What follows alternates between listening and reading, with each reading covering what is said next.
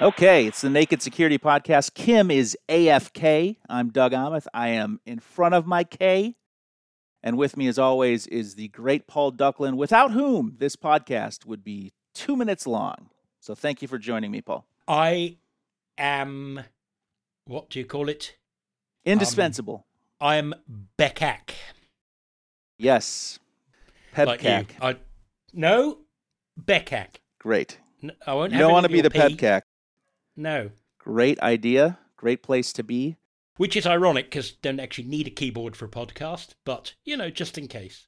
And if uh, a little peek behind the curtain for everyone, we we generally talk. We have like a production meeting about an hour before. We talk for about an hour before we start recording the podcast, and we spent a good amount of time on drag racing, which then evolved into supersonic flight. And The reason that we got sidetracked in that way will become obvious about halfway through. yes, sir, We got distracted by the name of a software product that has to do with extreme performance. We will talk about that. Uh, but first, we always start our show with some recommendations.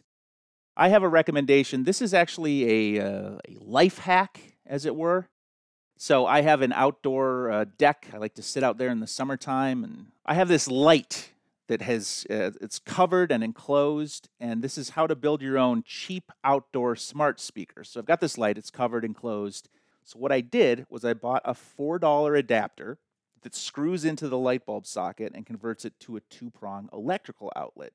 And then from there, I used an old tiny iPhone plug, a six inch micro USB cable, and I plugged it into an Amazon Echo Dot, which is about the size of a hockey puck, and it fits snugly inside the covered enclosed housing, protected from the elements. So now when I want music, I simply ask Alexa to play something and I'm free to wander away with my phone. So it's how to convert a an outdoor enclosed light into a smart speaker, and I highly recommend it. I think we in the UK illegalized the use of light socket power adapters Oh. sometime in about 1952, Doug, on the grounds that they aren't quite as safe as you might like. I'm, I'll have to check our household local. wiring works. I may have uh, violated several building codes, so I'll have to check. It's, Yeah. it's still kind of wild Light west. circuits are designed for switching lights, not is true. arbitrary electrical items. Halfway through that too, I was thinking to myself, are your are your would your plugs be too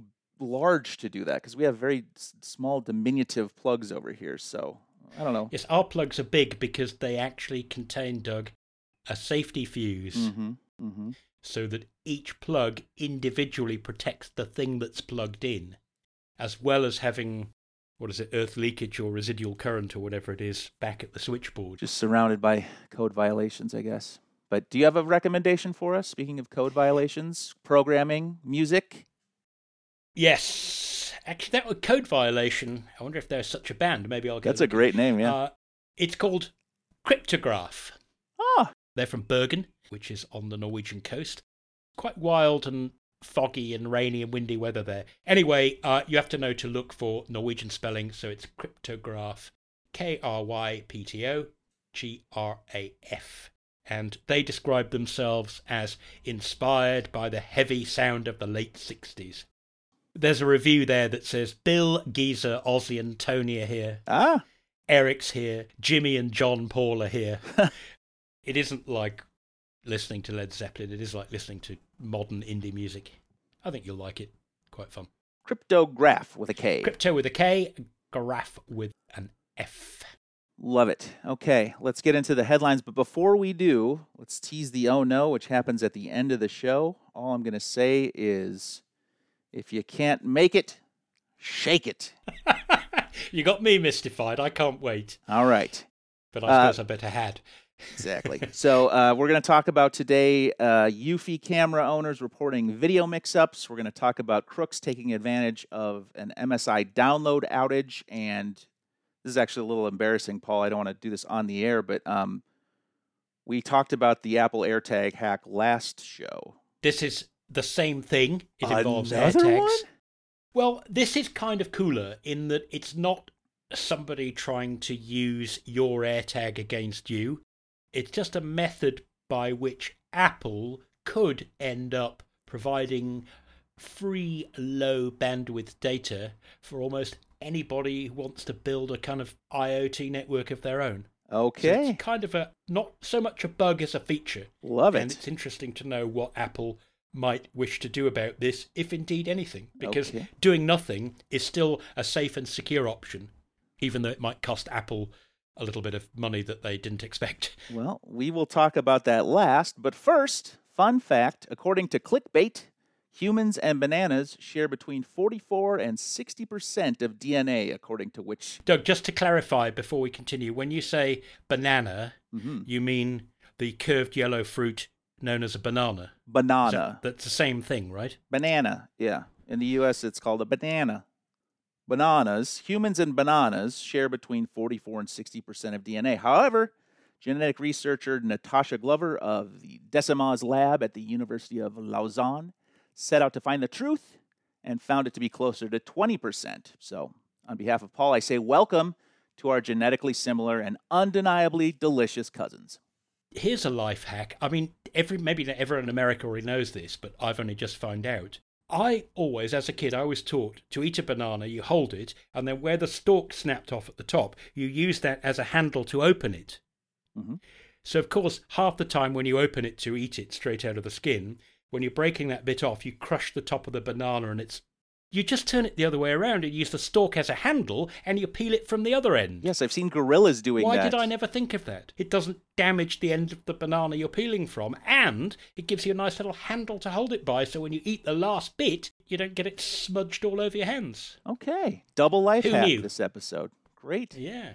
My kids love bananas. And speaking of kids, we have a headline here that says, Those aren't my kids. Eufy camera owners report video mix ups. And Paul, this is not the first time this has happened, but what happened this time? Eufy is a company that sells a whole load of budget home automation, smart home stuff. So they've got, I think, baby monitors and webcams and robot vacuum cleaners and smart speakers and all that kind of stuff. Guess what?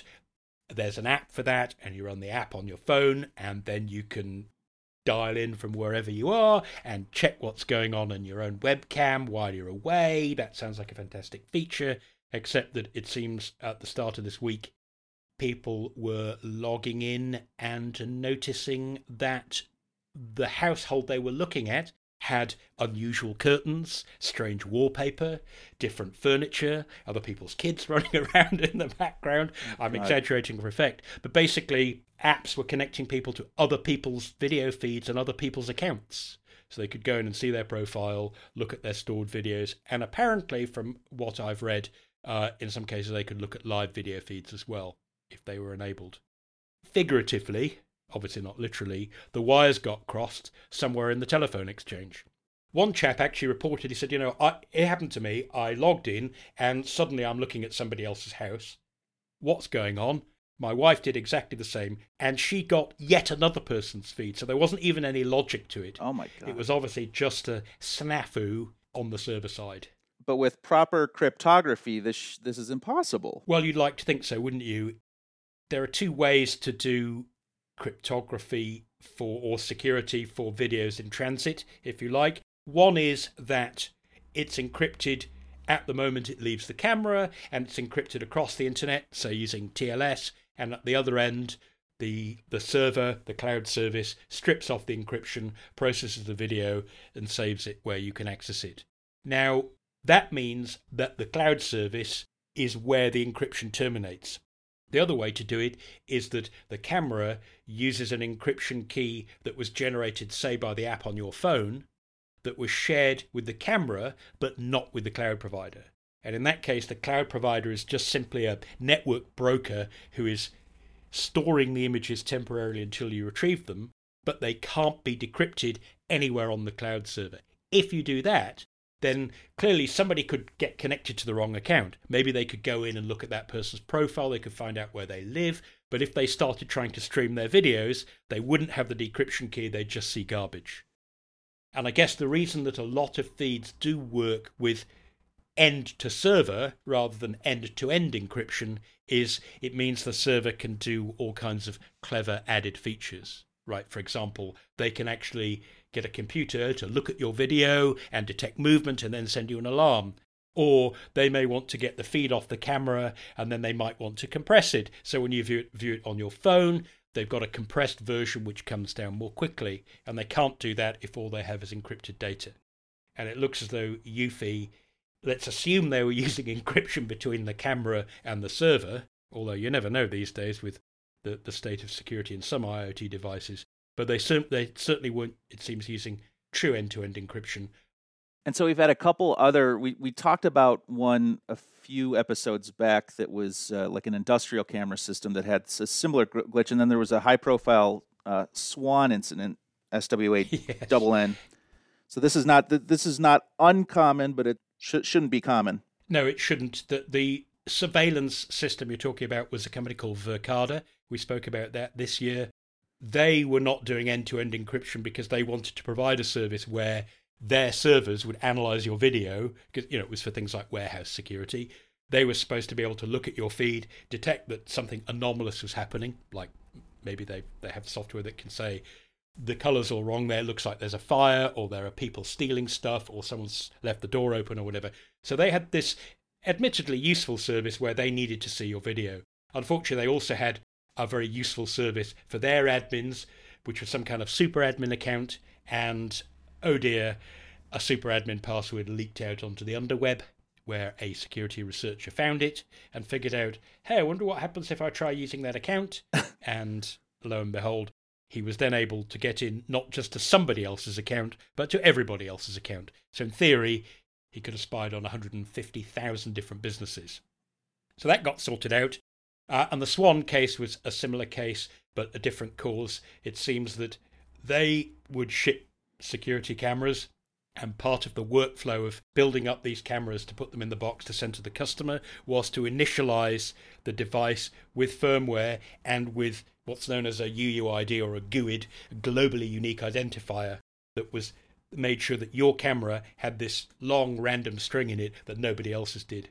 And due to a mistake, occasionally it could happen that two cameras would get the same not unique at all identifier, which is a very hard problem to troubleshoot but eventually they did. that was an amusing story because they had this chap who logged into his feed and realized not only does it not look like my house, it actually looks like the outside of a pub. and he found out where the pub was. And to his amazement, it was five miles down the road from his own house, completely by fluke. So he went there and he took a picture of himself with the landlord's pub camera on his phone and then went to the landlord and said, What do you think of that? and they both had a laugh and probably a couple of pints about it, and they reported and it got fixed. So you're right, this is the kind of thing it can happen in many different ways. Swann's case, it was the provisioning of the camera. Verkada's case, it was how they managed the administration of the network. The bad news is, in Eufy's case, we have no idea what happened. Well, they've kind of responded a little bit, sort of, I guess. kind of is, I think, is a kind way to put it. literally, they, they recommend that you unplug and reconnect the device, log out and log back in again. As far as security responses for an incident of this of this nature, that's just not the way to do it, folks. You need to be brief but clear. And importantly, you need to be able to inform your users what happened and what you did about it to the point that they are inclined to accept that you understood and genuinely fixed the problem so the chance that it will ever happen again is very, very small. Okay, that counts as advice for Eufy. Do we have advice for people like you and me? Yes, that's a always a difficult question and one that we've covered on Naked Security Live videos a couple of years ago when there was a leaky kids smartwatch that actually managed to tell anybody who had an account on the system where your kids were, not just where their kids were very worrying. And you know, the obvious question is, well, IoT security seems to be really bad because everything's built down to a price. What if you just spend more? Does that guarantee your security? And the problem is, it doesn't. And the real problem is that you actually don't know necessarily which device you've got. because the same device may appear with 10, 20, 30 different brands.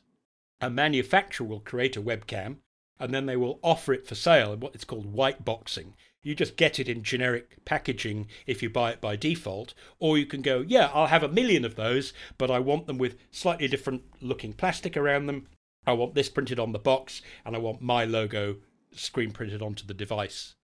So, you know, when you see two devices hanging next to each other in the budget section of a shop, you don't actually know whether the internals and the software it's going to be running, the firmware on the device, and the server it's connecting to, you have no idea whether they're different or the same. So the sad news is there isn't a good answer to your question how do you tell? And I guess the only thing you can do is recommendation that you've given before Doug is don't read the reviews, go to unaffiliated support forums where people are talking about them honestly in mm-hmm. their own voice.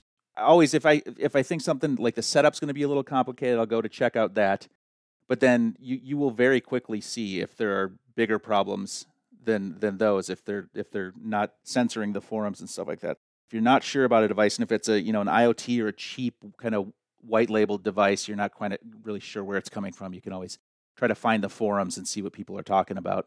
Reddit's a good stop too. And let me tell you, nobody on the forums is glowing about anything. They're they're looking for help. yeah they're either they're upset about something or they're looking to find out how to do something. So that's your other advice, if I recall, was if you are stuck on the vendor's site or on the you know the the app store or the play store, look at the two and three star reviews. Yep. Because the people in the middle are probably the people who've they've got it to work but they had some trouble or they found it okay but they wish it had a few more pe- features and they're trying to be dutifully honest and not picking one extreme or the other. Exactly. But sadly, that for IoT devices, there is at the moment no real way because there are no reliable global standards that give you any idea of how good the device is. Okay, so that's those aren't my kids. Eufy camera owners report video mix-ups on nakedsecurity.sophos.com. Now we're going to switch gears and move on to MSI. This article is called Gamers Beware Crooks Take Advantage of MSI Download Outage. And I like, Paul, just to show my age, you start this article. Well known computer gaming hardware vendor MSI is warning of fake download sites ripping off its brand. To show my age, when I was in uh, college and you would we would build our own computers, MSI was the go-to for good cheap motherboards.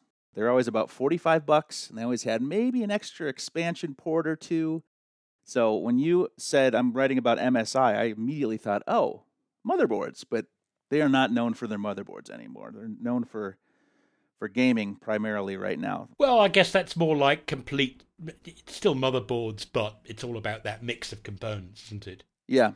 Anyway, apparently MSI have software, you can imagine what it does. It's called Afterburner, which if you're a British English speaker, Afterburner is the same as reheat so Afterburner is software that MSI, the vendor themselves, provides to let you tweak their hardware. Now, having after writing the article, I I bumped in online into a couple of people who said, "Oh, that's such great software. It's so useful, and you can even use it apparently with non-MSI cards. And it's basically a overclocking and performance tuning for people who wouldn't otherwise know how to do it using all the sort of low-level tricks.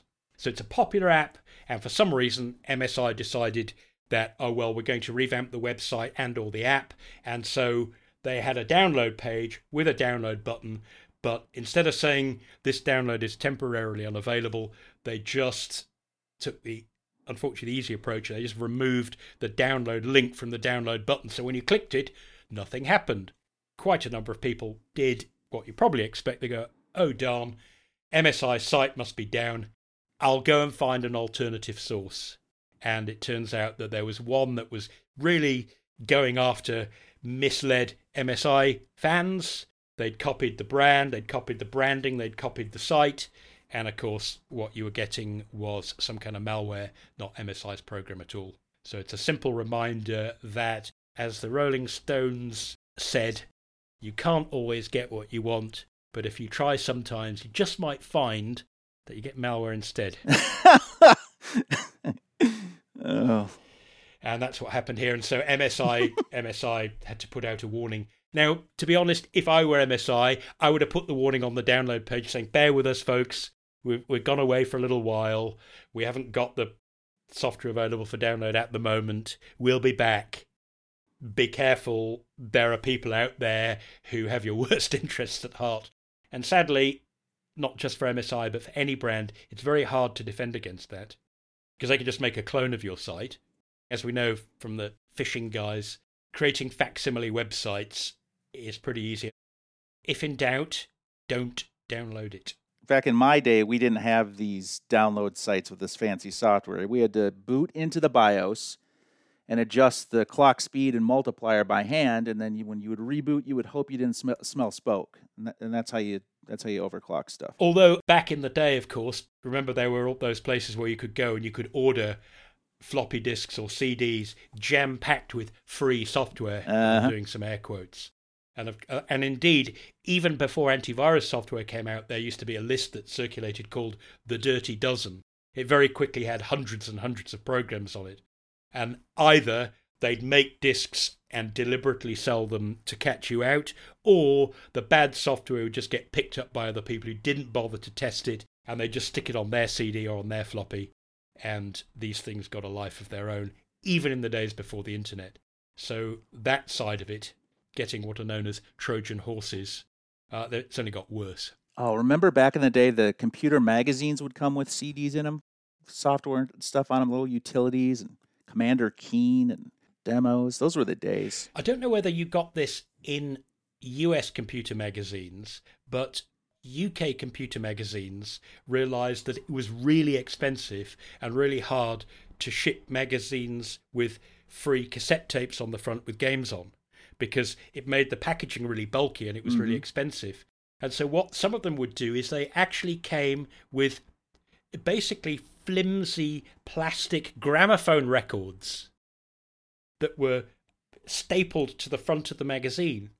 And you basically cut it out and put it on your Yes. turntable and played it. And Yeah. it, it and then you connected instead of connecting your tape recorder up to your computer, you connected your gramophone up to your computer, and it was they were just good enough quality to be able to you know record games. You know, they were just a throwaway item. There are probably people who collect those now. Oh, simpler times that were not actually so simple. Well, No, they were not simple at all. Much, much more times. complicated. but that's how people like us got to into computers because you got to mess around with stuff like that. Anywho, gamers beware, crooks take advantage of MSI download outage. That's on nakedsecurity.sophos.com.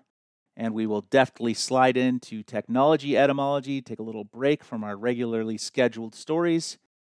This is uh, before the iPad, before the iPhone, before the Newton, there was the PenLite. Apple's early 90s tablet computing prototype was based on the PowerBook Duo, featured a stylus, was designed to be compatible with PowerBook Duo docks and accessories, and ran Mac OS. It was scrapped in favor of the Newton. And if I urge you to head to the internet and type in PenLite, P E N L I T E, to see pictures of this thing, it it looks like a chunky, clunky tablet that somehow copulated with a PowerBook Duo. It's it's exactly like it sounds. I all I can think is if the Newton ended up going to market because it was better, then the PenLite must have been tricky to use indeed.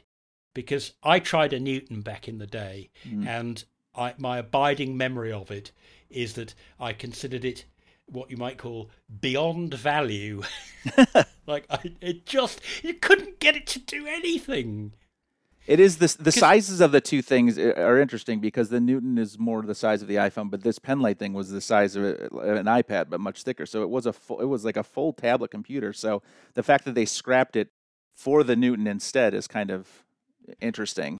problem with the Newton was 97% correct handwriting recognition was actually an astonishing result for the CPU power of the day, but it kind of averaged out at approximately one mistake per word, which pretty much meant that everything you wrote was wrong. Yep, uh, that was my experience too. Yes, You think 97%, that sounds amazing. But in the end, oh golly. Also, like the days. you just said, everything was so much more simple slash complicated. Exactly. Well, speaking of Apple, uh, Apple's AirTags have been hacked again, this time providing free internet with no mobile data plan. There's something of a catch here, but uh, it's it's uh, this, this is an interesting uh, turn of events here. Yes, I guess it's a sign of Apple's success, if you like, that within a very short time of this new product being released, we've had two big stories that have attracted loads of publicity, if nothing else, for Apple. One, somebody jailbroke it by replacing the firmware, which is probably of concern for Apple. Like, how are they going to stop that? Because presumably they don't want people messing with the firmware.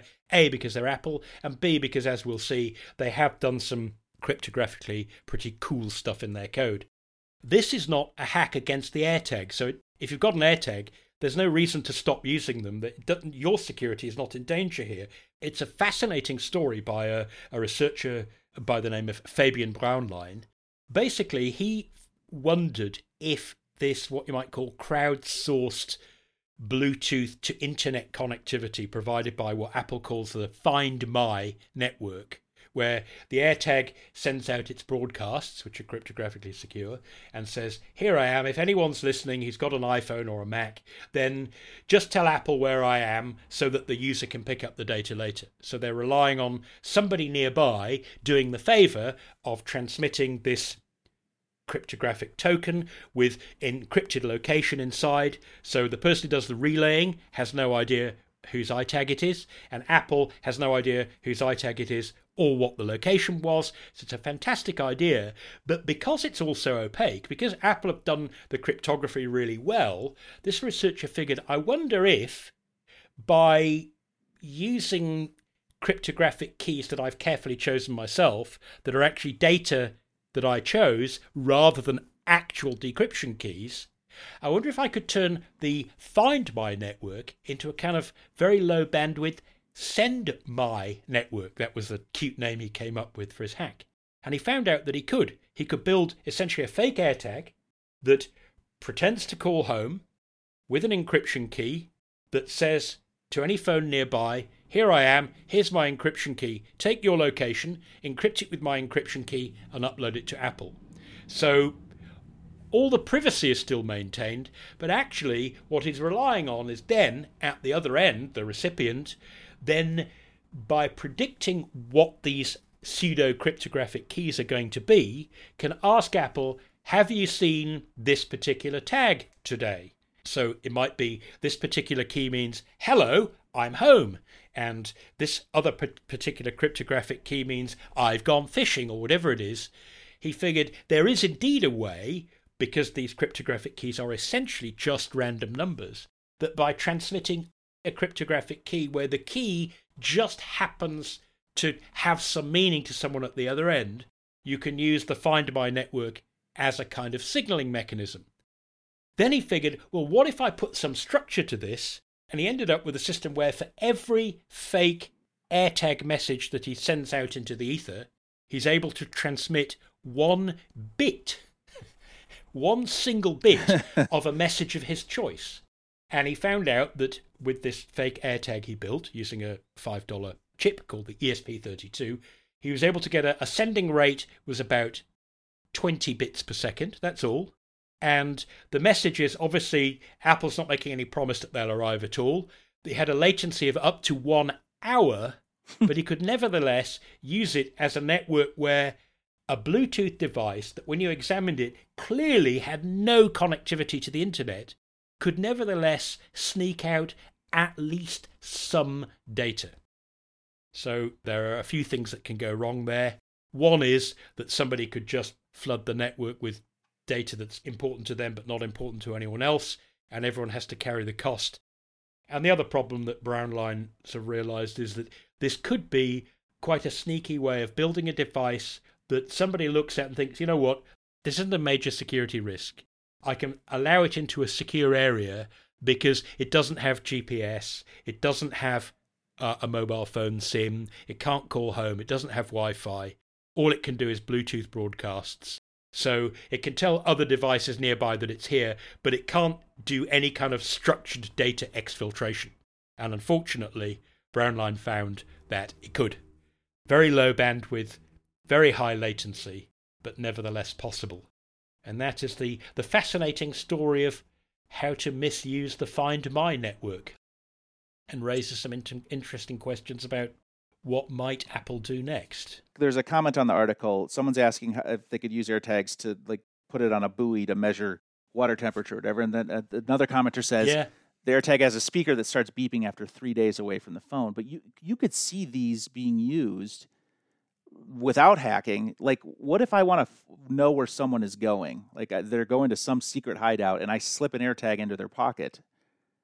I have basically three days before they discover it. If they don't discover that it's in there, so as long as they have an iPhone or someone else has an iPhone nearby, I can kind of figure out where they're where they're going or where, where they are. That's true, but to be fair, that's true of.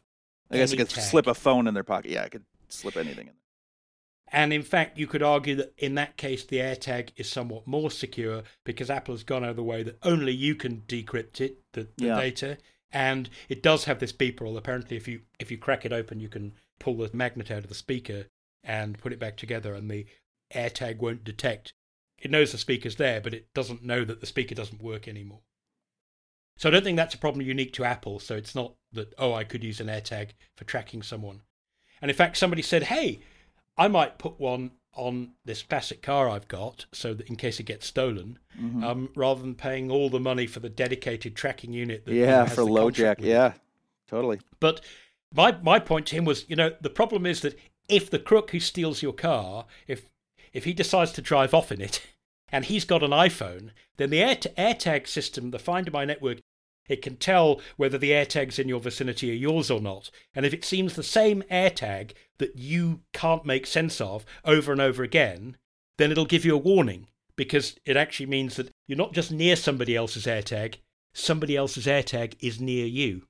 So, ironically, if you use it for tracking your own car and the crook's got an iPhone and has registered an AirTag of his own, he'll get a warning that he's Huh. being tracked while he's stealing your car, and then you'll know to go digging around and smashing and breaking things and trying to get it off.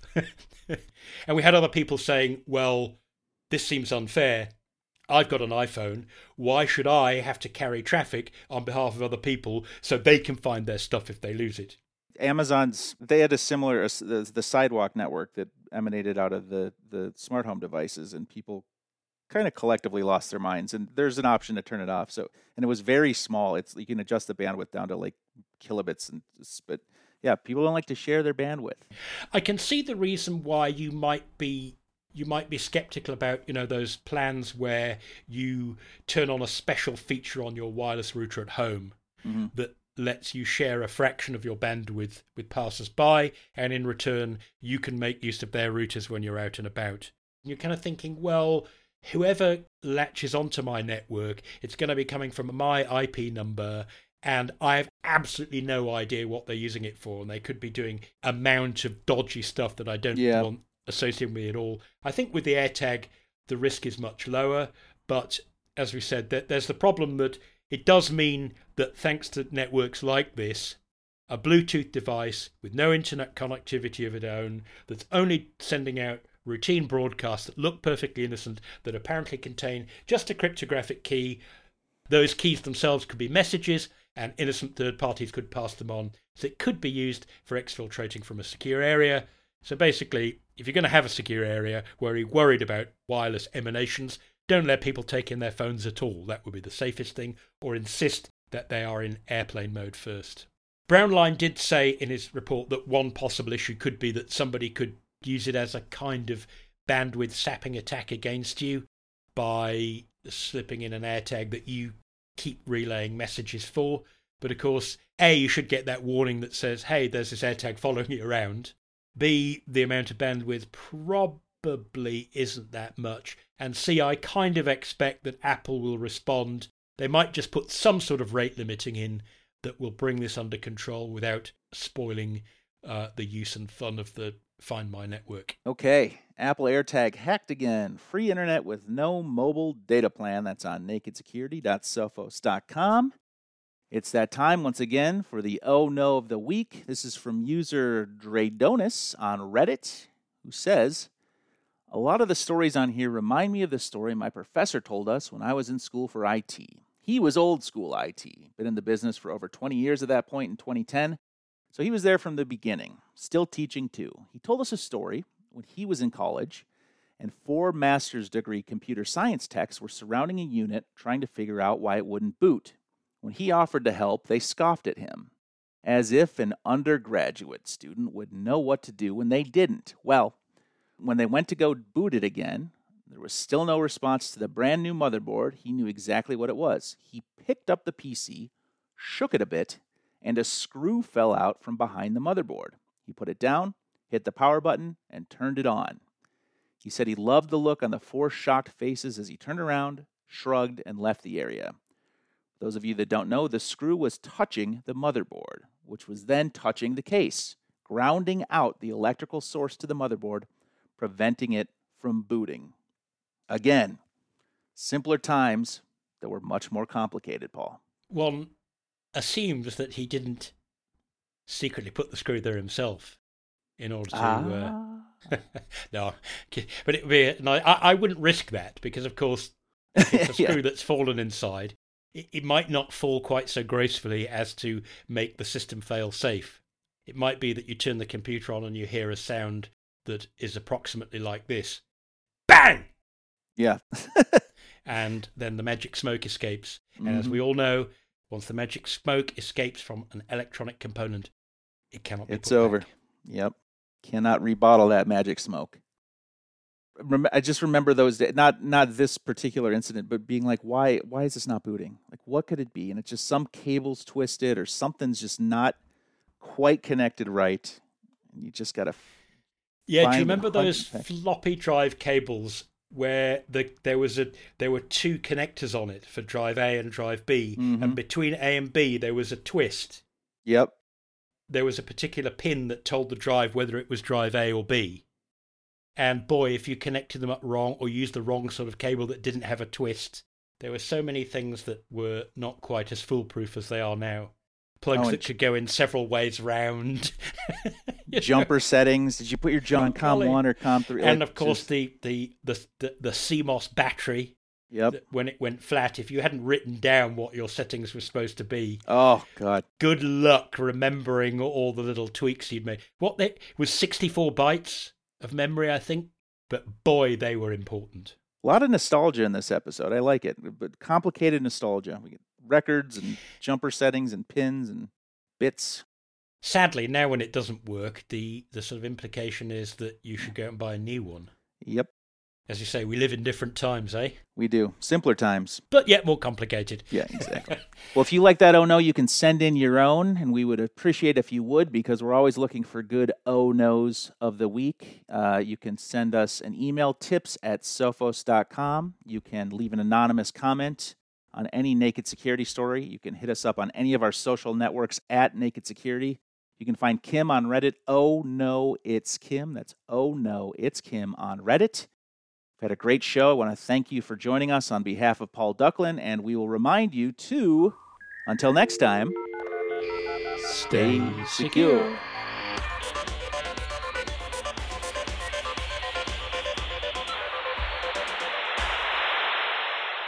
If you try sometimes, you just might find that you get malware instead.